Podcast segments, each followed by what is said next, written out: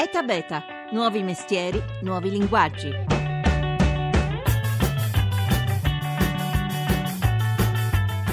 Sono le palestre degli inventori, i luoghi dove con un po' di ingegno e tanta intraprendenza puoi costruire quasi tutto senza chiedere il permesso a nessuno. Si chiamano Fab Lab, diminutivo che sta per laboratori da favola insieme per fabbricare, e sono una delle più credibili speranze per creare nuovi posti di lavoro.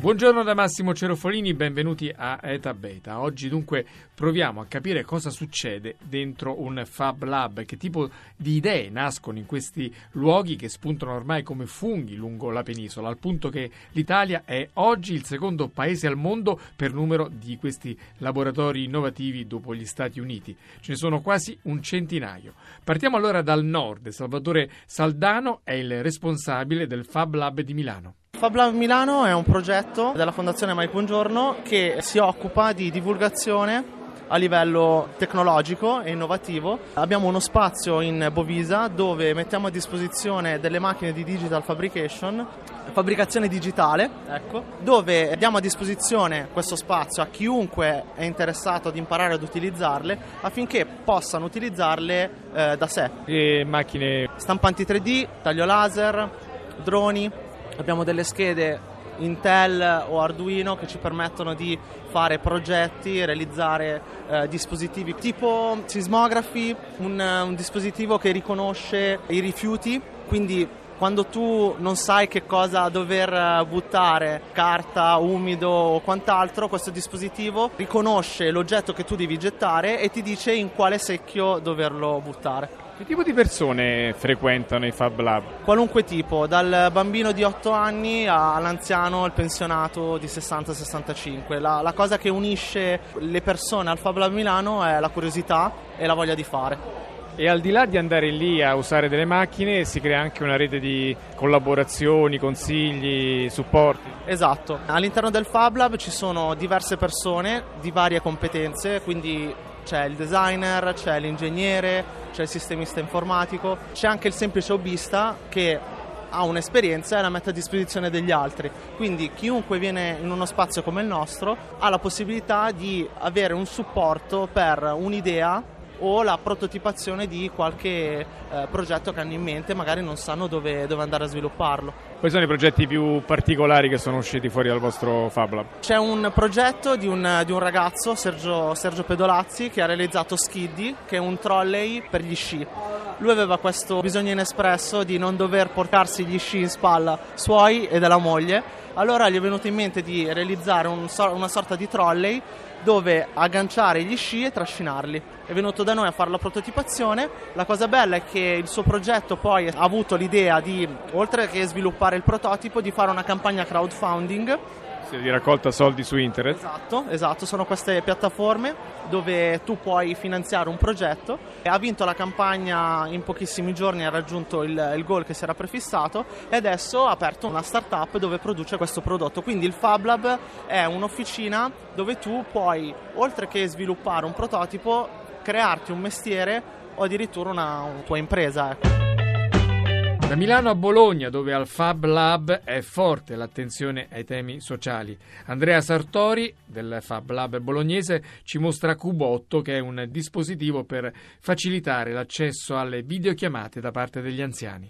Cubotto è un dispositivo per la videochiamata accessibile facilmente accessibile per, ad anziani e a chiunque ha difficoltà con la tecnologia.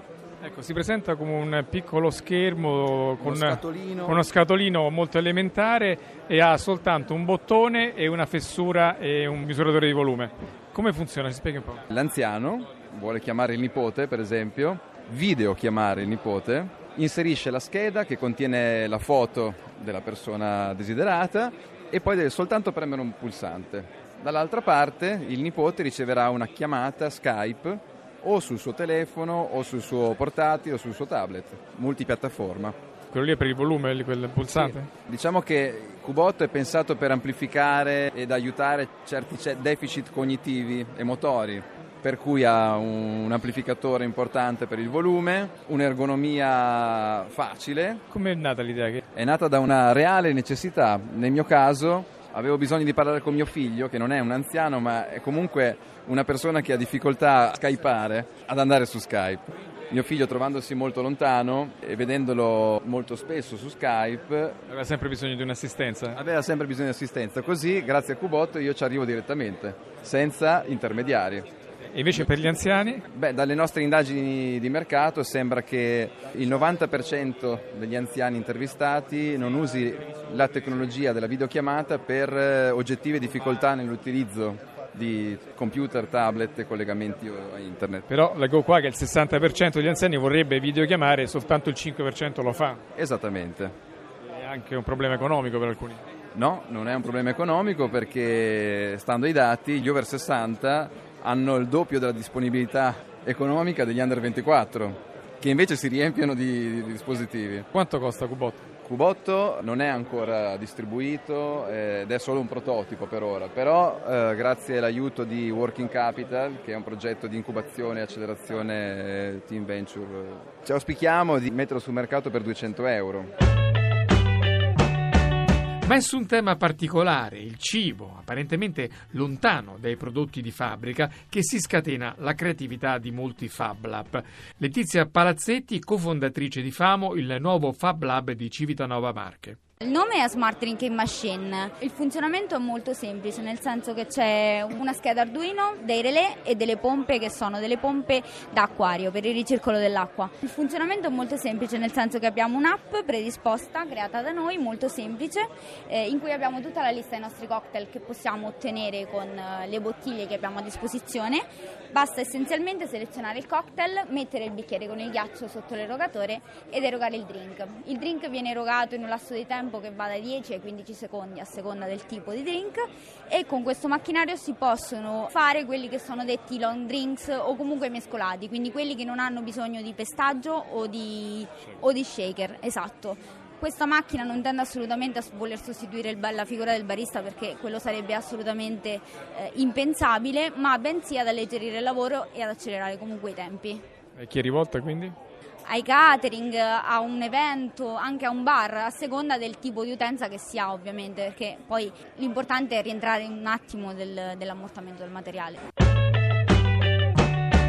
E prevalentemente ai bambini è rivolto un progetto nato nel Fab Lab di Castelfranco Veneto, aperto da Xuni. Ce ne parla la responsabile Gloria Spagnolo. È una stampante per creme. Noi abbiamo preso il progetto open source RepRap, quindi c'è una stampante 3D tradizionale ed è un progetto open source e abbiamo aggiunto delle cose per poter stampare non plastica ma creme in particolare un estrusore a creme e una pompa peristatica che permette di inserire dei tubi, detta proprio semplicemente, dentro le ciotole della crema, la crema viene risucchiata e sparata fuori dall'estrusore. Quindi qui c'è una crema di cioccolato e che cosa succede una volta stampata?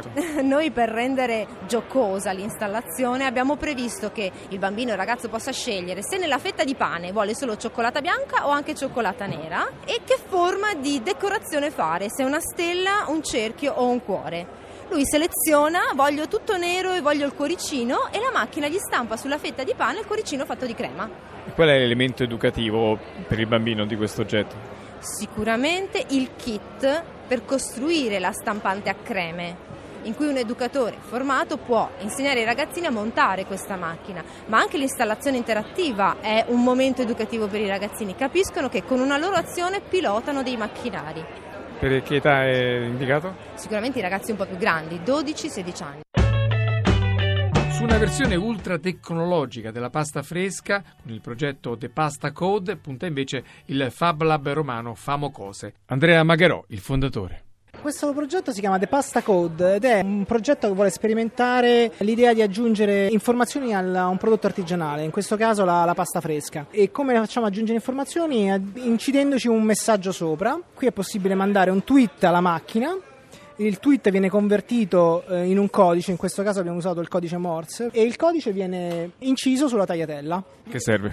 Eh, le applicazioni possono essere molteplici, cioè possono essere applicazioni tipo ludico. Sì. In alfabeto Morse? Sì, diciamo adesso questa è una, una, demo, poi da alfabeto può diventare una matrice di punti, quindi possono scriversi proprio lettere, si può fare di tutto questo è soltanto l'inizio. E l'applicazione può essere anche incidere dei codici a barre, quindi avere direttamente l'informazione sul cibo e quindi magari gli ingredienti, la, la, la provenienza, il lotto di produzione. Quindi una tagliatella sempre firmata? Una tagliatella sempre personalizzata sulla quale sono presenti delle informazioni che possono essere anche importanti. Agibili. Agibili, ragionare sulla filiera alimentare, su, quindi sulla riduzione magari di imballaggi, sulla personalizzazione in termini di, di ricette, in termini eh, per esempio di un prodotto adatto a persone che magari hanno un certo tipo di intolleranze, certi tipi di allergie e quant'altro. Viene messa la farina nella macchina, sì. brucia l'impasto, dalla, dalla, sulla, dalla trafila, passando su questo nastro, coincide con la tagliatella? Sì, il nastro trasportatore coincide con la tagliatella e sopra c'è questa testina di stampa, in questo caso appunto stampa il punto, la linea del, del codice Morse, poi può essere cucinata. È un concetto che può essere riprodotto anche a livello industriale, quella può diventare una,